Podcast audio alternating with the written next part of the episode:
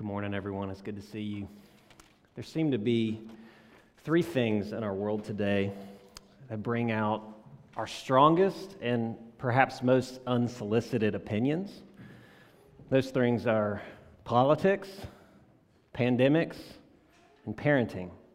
I promise I'm only going to talk about one today. I think that might be all we can handle. Politics, pandemics, and parenting. Please open with me to Proverbs 22. Proverbs chapter 22, where we're going to find one of the most common, commonly cited, commonly referenced verses in all of Scripture on the topic of parenting. But today, I hope that we consider it with fresh eyes and with softer hearts. This verse, applied in unhelpful ways, may have done some damage. It's a good and godly principle, but applied in unhelpful ways, it can hurt. And so I'd like for us to look at it through the lens of all of Scripture and understand it well. So let's read Proverbs 22 6, and then we're going to pray and ask the Lord to illuminate it for us. Proverbs 22 6. Train up a child in the way he should go. Even when he is old, he will not depart from it. This is our reading of God's holy word. May he write its truth on our hearts. Would you pray with me? Heavenly Father, we are so thankful for worship today. I pray, Lord, that you would soften our hearts and open our eyes to see beautiful things in your law. Lord, your apostle John in his third letter said that he had no greater joy than to see that his children are walking in the truth. And I pray, Lord, that would be the same for us. I pray that your word would be a balm to our souls while still being a challenge to us. Lord, be with me. May the words of my mouth and meditations of my heart be pleasing in your sight and yours alone, my rock and my redeemer. It's in your precious name that I pray. Amen. Perhaps it stings a little bit for you to even hear the words of this verse train up a child in the way he should go. Maybe you know the pain of raising a child who has walked away from Jesus. Or maybe you know the pain of raising a child who has walked away from you, walked away from your family. Maybe you are that child. Maybe some of you do not have kids. But this word from Scripture today is not just for others in the room or a small select few of our congregation. Because all of us, at the end of the day, are children. We are all children. And how we live out of that identity shapes so much of the shape of our life. So much of our life. Yes, you are a child of your parents. You're a child of your family of origin. But the question today is are you a child of God? Are you a child of God? So let me start today to say that no matter where you are today, no matter where you find yourself, I'm really glad that you're here. It is not my hope today to put any kind of man made burden on shoulders that are already carrying so much either heavy laden parents or exasperated children, no matter how old, no matter how young. That is not my desire. Rather, my hope is to see Jesus use this to invite you to take his yoke and his burden, which compared to the man made heavy burdens we place on ourselves when we think about parenting, when we think about raising kids, and the sinful yoke and burden we place on others, that burden is life givingly easy and light, isn't it? That's our hope today, that Jesus would invite us into something new. So, today there's freedom and responsibility for us at the foot of the cross as we look at this proverb. Our prime concern is not skill in parenting. Our prime concern is not even obedience in children, and that may surprise us a little bit. Our prime concern today is walking the way of our Savior. Walking the way of our Savior, who was raised, taught, loved, and even learned obedience from his Father. That's our hope today. So, where are you? Which way are you going? No matter how old, no matter what your situation in life is, we're not just talking about families with kids here. Where are you? Which way are you going? Friends, no one drifts towards God. No one wanders into the way of the kingdom.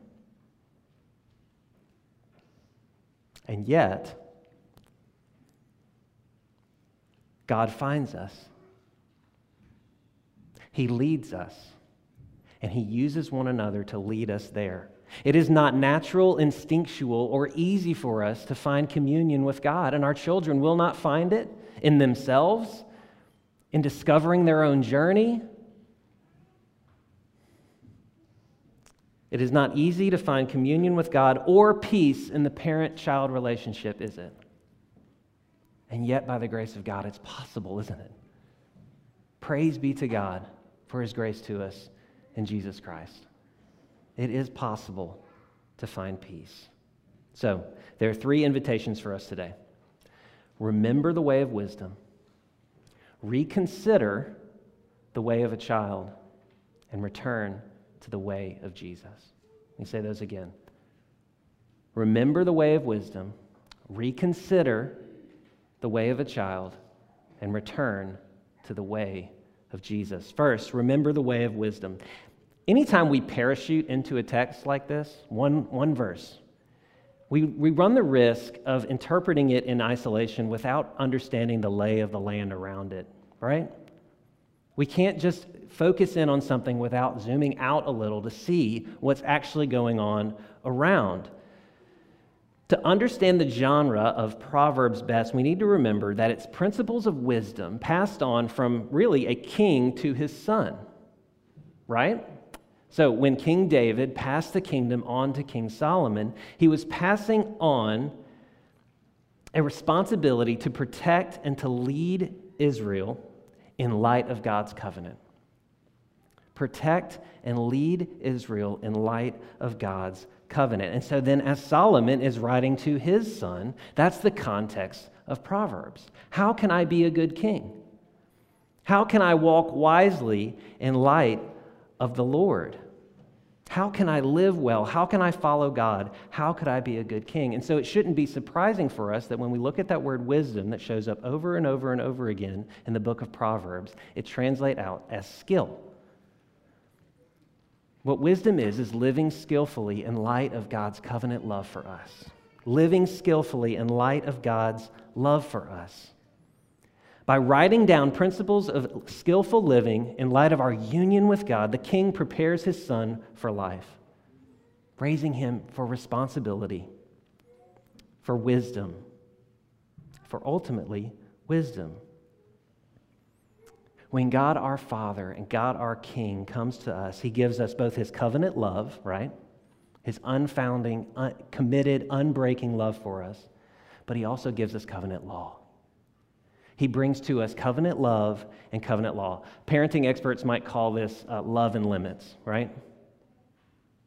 Giving a child limits within a loving, safe structure. He gives us his love, his law, and he teaches us to walk in them. So, what the, the message of Proverbs could be summarized as such God gives us safety, structure, care, and loving discipline in the covenant, so then walk this way. Walk this way. And what Proverbs does over and over and over again is it compares and contrasts the two ways that a child can go. A child can walk in the way of righteousness and wisdom, or a child can walk in the way of foolishness. A child can walk in the way of justice, or a child can walk in the way of injustice and wickedness. One is walking with God, living with skill that comes from a heart that's rooted and grounded in the love and limits of God. Can you feel that? Rooted and grounded in the love and limits of God. There's safety, there's freedom there. The other is rejecting the love of God and disregarding his limits. Two ways to live wisdom or foolishness. And it's important to remember for us that Proverbs, the book itself and the genre of wisdom literature, is by nature generally true. Proverbs is not law. And thus it does not make absolute promises. Here's an example. Proverbs 15:1 says this, "A soft answer turns away wrath, but a harsh word stirs up anger." Right?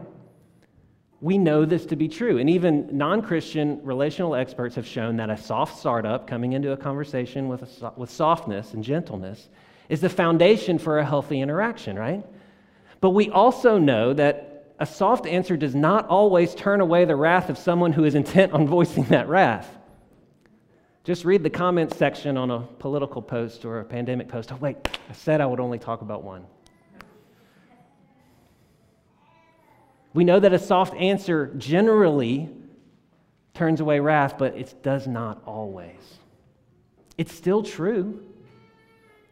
It's still a godly principle, but it's not an absolute promise of the outcome. Does that make sense? It's not an absolute promise of the outcome. So, if, if we approach Proverbs 22 6 and expect some kind of guaranteed success if we train our kids a certain way, we are setting ourselves up for profound disappointment at best or deadly pride at our own skill in parenting or even spiritual abuse at worst. Let me say that again.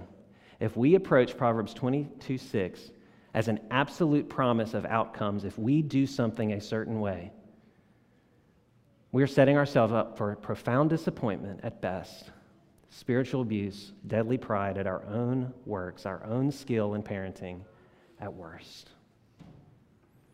Good parenting does not guarantee the outcome of children, spiritual or otherwise. Consider Isaiah 1 2. The Lord has spoken. Children I have reared and brought up, but they have rebelled against me.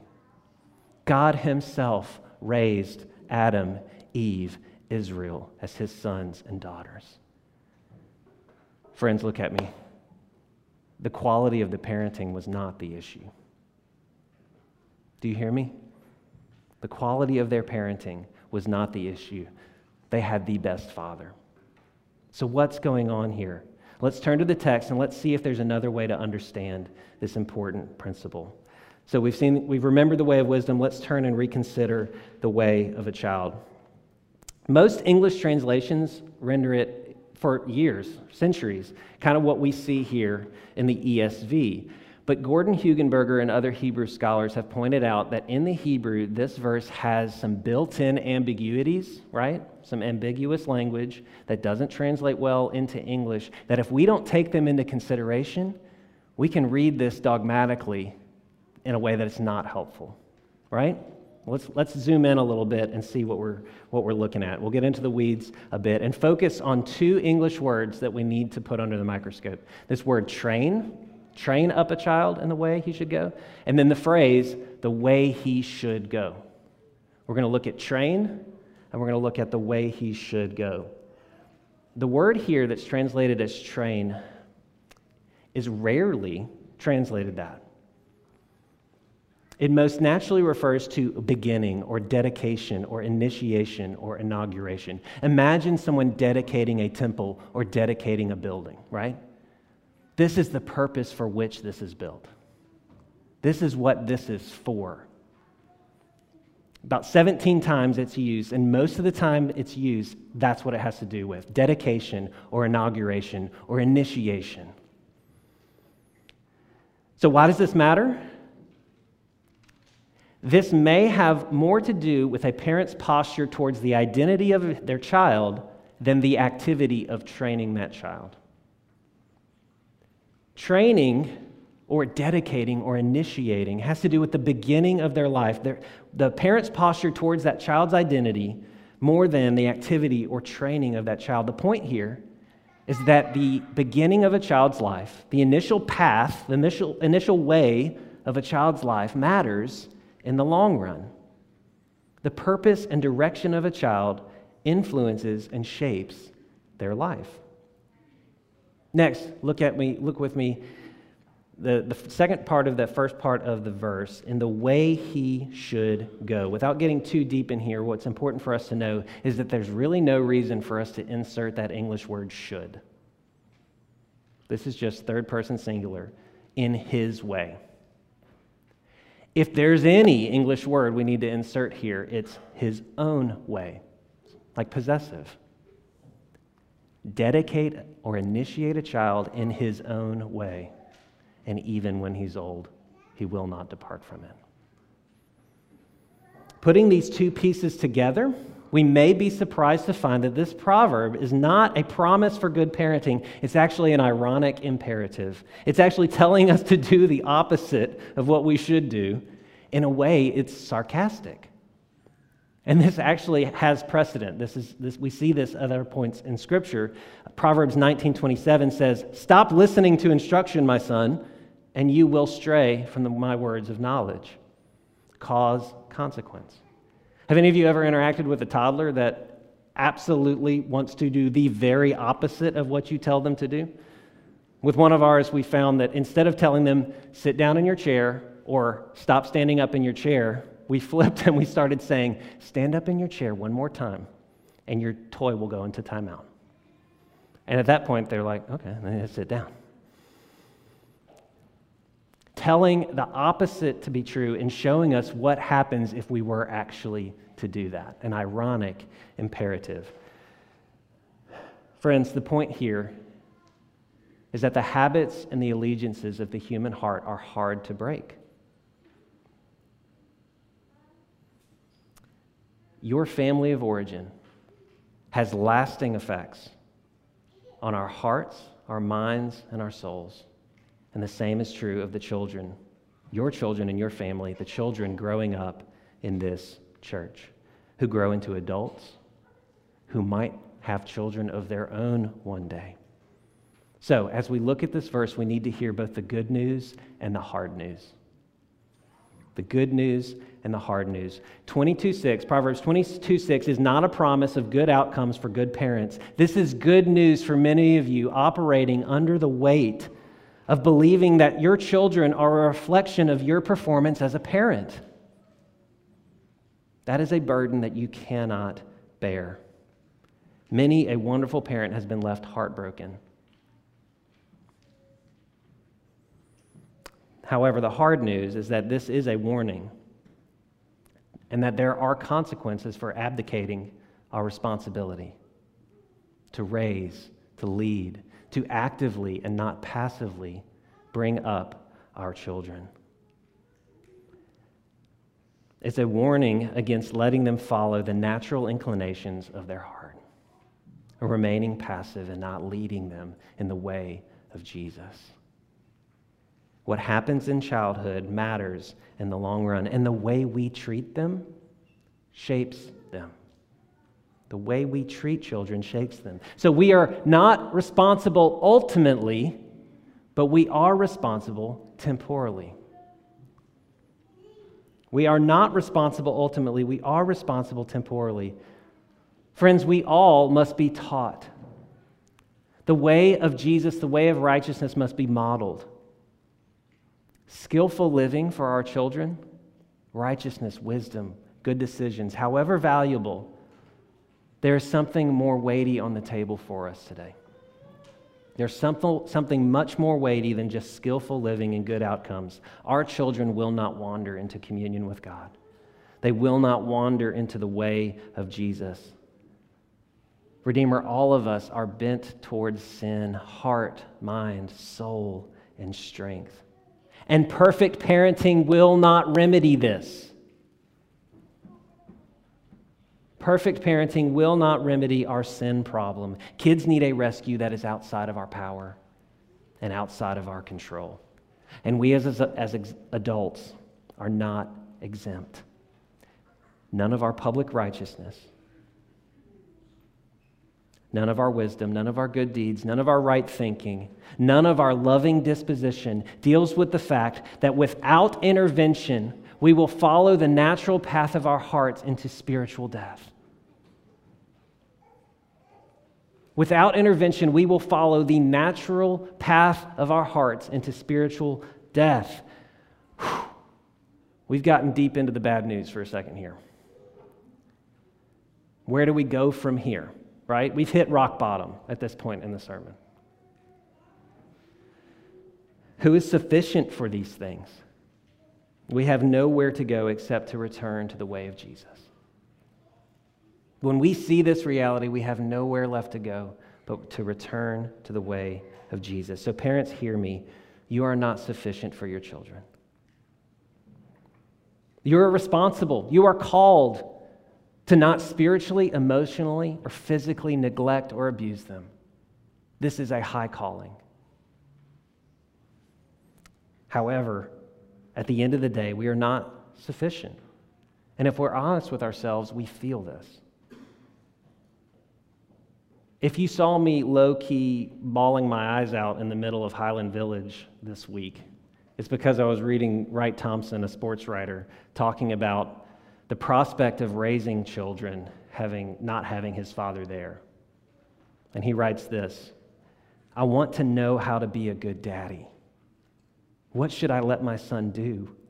What should I tell him about crossing the street, about sex, how to, to remove a splinter, how to make him love you more than life itself?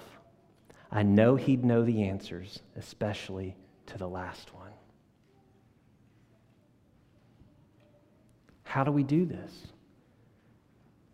Friends, this is the way that kids would know the perfect love of a father that loves them more than life itself. That our goal, our ultimate goal for our children, is that they would return that love to Him, loving Him more than life itself. Your hope is not in being perfect fathers and perfect mothers. If we're looking for wisdom in raising children, we look to the wisdom of God. 1 Corinthians 1 You are in Christ Jesus, who became to us wisdom from God, righteousness and sanctification and redemption. So, as it is written, let the one who boasts boast in the Lord. Friends, Jesus is wisdom personified. Wisdom in parenting is not found in a particular program, it is found in a person. There is so much pressure to pick which uh, group of research we will follow, which book I will use, which perspective I will raise my children from. Friends, wisdom in parenting is not found in a particular program, it is found in the person of Jesus Christ. It's time for us to stop taking so much credit for our kids' outcome and their behavior, good or bad and start boasting in the Father who is their good shepherd, not boasting in our own skill or which camp we have decided to land on. Then we can take on the responsibility and hard work of becoming an under shepherd. And what this might look like is taking a hard look at the past, our own past, our own mistakes, turning in repentance and faith and owning it, and then looking forward to a better way. Seeing tomorrow as a new day, no matter where we have been. And so, in the time that we have left today, I just want us to take a look at a few takeaways. We've zoomed in on one scripture to reconsider it, so let's zoom back out to do justice with what the scope of the gospel tells us about what it means to be parents and ask the question where do we go from here? So, here are seven things. One, Start with yourself. Paul tells the Ephesians, be imitators of God as beloved children. Be imitators of God as beloved children. Whether you have kids or not, like we've said, your prime identity is that of a child of God. Imitate him. Walk his way, imitate him. What does that look like? Jesus says, If you love me, you will keep my commandments. Friends, obedience is love in that at the end of the day, all obedience is, is imitating Jesus. Are you tracking with me? Obedience is love, And that all obedience really is at the end of the day is imitating our Savior, imitating Jesus. When we ask a child to obey us, we're asking them to do what we do. How confusing for a child would it then be for a parent to demand them to do something that they are not willing to do first? They are not willing to do first. If we want beloved children, our first step is becoming a beloved child. If we want spiritual formation for our kids, we must be spiritually formed and conformed to our Savior first. We have to start with ourselves, otherwise, we're going to make it about ourselves. You know this, living vicariously through your children. If we are making it about ourselves, we will be on cloud nine when they perform, when they behave, and when they succeed, and we will be crushed when they fail. If it is about us, we will be anxious about their health and life and safety and future. Friends, imitate Jesus first. If parenting becomes about our own success or fulfillment, we will become cynical and weary of it we will become cynical and weary of it. This is the, the same is true of marriage. If it is about our own success and fulfillment, we will grow weary and cynical of it. The same is true of sex. However, as we imitate Jesus, these things do become fulfilling as they reflect the deep union and connection and unbreakable commitment of a covenant. Marriage, parenting, sex, any of it is meant for covenant. Otherwise, we become weary and cynical. Proverbs 14:26 says, "In the fear of the Lord one has strong confidence, and his children will have a refuge." His children will have a refuge. Friends, our kids will find safety and rest as we find safety and rest in our refuge. Start with your own heart before you ever concern yourself with someone else's, including your child's. So, first, start with yourself. Next, set the path. Set the path. Deuteronomy 6 says, These words that I command you shall be on your heart. You shall teach them diligently to your children, and shall talk of them when you sit in your house, and when you walk by the way, and when you lie down, and when you rise. As we walk in the way, the truth, and the life, we are setting the course for our family the rhythms and habits of our life simultaneously reveal and form our values as a family. The things that we do show what we truly love and what we are truly about. And so, friends, as we walk the way of wisdom in Jesus, we aim for more than health. We aim for more than wealth. We aim more for more than success in school and sports which groups our children get into, what opportunities they have. Setting the path towards Jesus is so much more than what music we let them listen to, what movies we let them watch, whether we homeschool, private school, public school, whether we're on the travel soccer team or whether we have perfect attendance at church. It is so much more than this. The, these externals, are, they matter. And like I said, they do shape what's important to our family. But no child was ever ushered into the kingdom of God through superficialities. No child was ever ushered into the kingdom of God through superficialities. That your child would enjoy a good life, make wise decisions, and become a well adjusted adult is fantastic and good and a great goal. But in the words of Jesus, what does it profit a kid if he gains the whole world and forfeits his soul? It's appropriate for us to ask what do the habits and rhythms of our families reveal about what we truly value? A few studies have shown that telling stories to our kids is a profound um, agent for bonding between parent and child. We know this. That's what parents do with kids. We read stories to them, we tell them stories. The question for us today is what story are we telling? What story are we telling our children? What story is their subculture telling them? whether that subculture be the Christian subculture, white subculture, black subculture, conservative subculture, progressive subculture. What story are we telling them? What story is their subculture t- telling them? And are we challenging that with the story of Jesus? Are we weighing that against the story that we've been given in His Word? Friends, tell them the story when you lie down and when you rise, in the formal moments and the informal moments. Tell them his worth, tell them his work.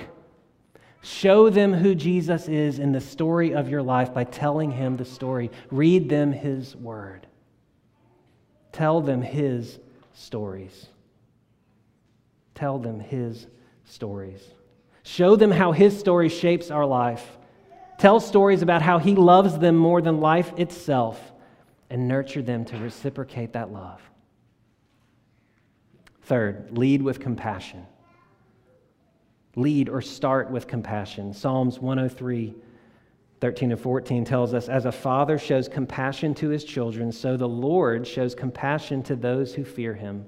For he knows our frame, he remembers that we are dust. Friends, children are learning and growing. They don't know how to regulate, they don't know how to engage this world, and they're learning this from you. Be patient, have compassion on them, and remember that it's the Lord's kindness that leads us to repentance. It's kindness that leads us to repentance. Lead with compassion. Fourth, discipline in love. Discipline in love. Proverbs 19 18 says, Discipline your son for in that there is hope. Do not be a willing party to his death. Oof, that one hits hard. Hebrews 12, 6, for the Lord disciplines the one he loves. Friends, loving correction gets our attention and reorients our assumptions about ourselves and the world around us. And this is one of the ways that God loves us, isn't it? Loving correction. Love your children by giving them limits, not following the natural course of their hearts. Giving them everything they naturally want is not loving to them. It is also not loving to discipline them in anger. Out of our own anger, seeking conformity to our own will, out of a place of our own pain and our own disappointments. I'm seeing some heads nod right here, right? This flows into the next point. Number five, do not exasperate your children. Paul tells children in Colossians and Ephesians to obey. And kids in the room, look at me.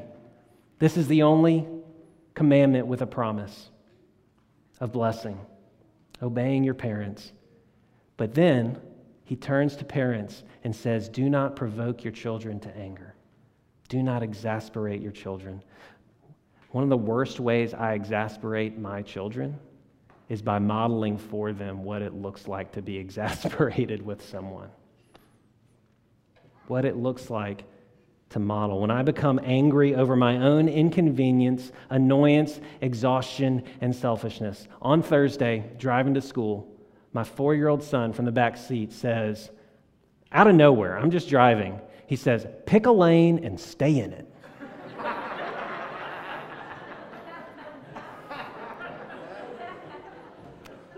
I don't know where he heard that.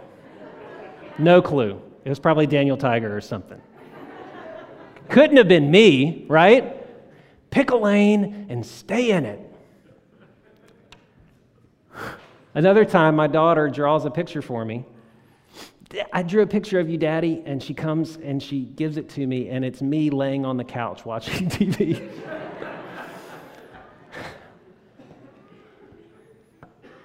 they learn from us, they're listening. Do what we do. If you are a parent or a grown, exasperated child, the only repentance we can move towards is our own, right?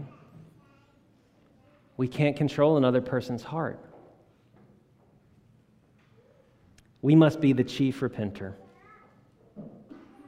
We cannot expect our children to own up or apologize for their sins if they've never observed their parents doing the same. If I am always right and I never apologize, will my child know what it looks like to own up to things and apologize? No. How can I expect them to do that if I am never wrong? Model for them what you hope to see in them, friends. Model for them what you hope to see in them. I have to be the chief sinner in my family, consequently, the chief repenter, repenter if I'm the chief sinner.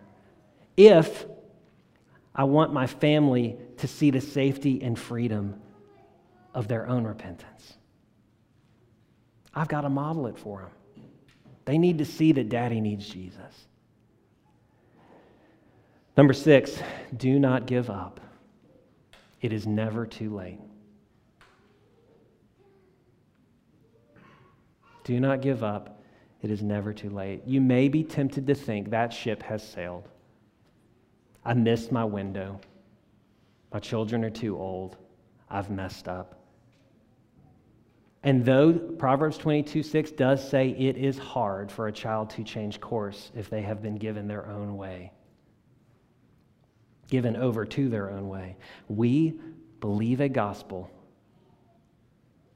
from Isaiah 53 that all we like sheep have gone astray. We have turned every one to our own way, and yet the Lord laid on him the iniquity of us all. We have a gospel of people who have strayed, who have been brought back, and a Savior who leaves the 99 to find the one. This is why it's such good news that Proverbs are not absolute promises, that it's generally true, but that anyone can return. Anyone can return. Your child is not too old. There may still be hope for repair in the relationship, no matter if they're an adult or they're a teenager. There may be very real wounds, and we cannot take that lightly. There may be very real hurts, and reconciliation may not be possible. However, even prodigals like you and me can turn in faith and repent. The good news is that anyone can come home. And even if they don't, we trust that they have a better Savior and a better shepherd than we could ever be. And we have a better Savior, they have a better Savior and a better shepherd who often moves in mysterious ways. Do not give up. It's never too late. And finally, you are not alone. Sometimes leading our children to Jesus means admitting that we are not enough and asking for help while living in community, right? Living here in the church and be willing to say, I need help. In the church, humbly inviting others to fill the gap and allowing people to keep their baptism vows that they made a promise to assist this parent in the nurture and admonition of the Lord. And friends, those of you who do not have children, this is one way that we can all raise children in the Lord by keeping those covenant vows. I saw this at work recently. My son was playing soccer, wasn't into it. First two games, he was weepy, very intimidated, very overwhelmed, didn't even play. In the middle of the third game, we're about to go into thermonuclear meltdown on the field. Okay, it's about to get real bad. And I walk up to him, but then the coach of the other team walks up to him. We were playing against another, with this four year old boys from Redeemer. We have two whole teams worth of four year old boys for Redeemer. I'm huffing and puffing, wearing my mask out on the field. And I walk up to my son, but then I see this other coach come up, and I see I catch Kristen's eye, and she motions away, and I know exactly what she's saying. She's like, "Don't be dad right now. Don't be dad right now." The man who walked up, the coach of the other team, has known my son since he was in nursery, and he always got him. Even when Kristen and I were exasperated, it's like he understood him and appreciated him. And he kneels down, and I'm back away, and I watch for a second, and I have no idea what he says to him. But as soon as he's done, my son transforms again into a powerhouse of fearless joy, who is who I truly know him to be, right? This is why I need the covenant community. I need someone else to back up what I'm saying. That it's not all about me being successful. That I can step out of the way and let someone else point my child in the right direction. We've said it before, and I'm going to say it again. In fact, I think this was the last point of another sermon I preached earlier in the year. I don't care. It bears repeating. Friends, reparent one another in this Christian community. Refamily one another in the body of Christ because no matter what kind of family you come from, we are now family here, and there can be healing here. There can be healing here. 1 Thessalonians 2:12 For you know how like a father with his children we exhorted each one of you and encouraged you and charged you to walk in a manner worthy of God who calls you into his kingdom and glory. My heart did not wander into the kingdom of God or the way of Jesus. I had to be led there. First by my Father in heaven, then by my earthly mother and father, and now by you. Good luck with that, everybody. I'm being reparented, rebrothered, and sistered by all of you. That is our calling and our privilege. Lead one another there in the way of Jesus. Lead our covenant children to follow the way of Jesus. But first, turn in repentance and faith to be led by the kind, compassionate, and firm hand of a father. No one in this room no one watching from home is outside of his reach, and none of our children are outside of his reach. Let's pray. Heavenly Father, we confess our inadequacy and we rejoice in your sufficiency. Lord, we are in all kinds of different places here overwhelmed parents, exasperated children, old, young, but Lord, we're all in the same spot. I pray, Lord, that we would be children of God. Thank you for that promise. Thank you for loving us. We need your help. Most of all, thank you for Jesus, who was a perfect son on our behalf. You are a good father, a good, good father. And it's in your precious name that we pray. Amen.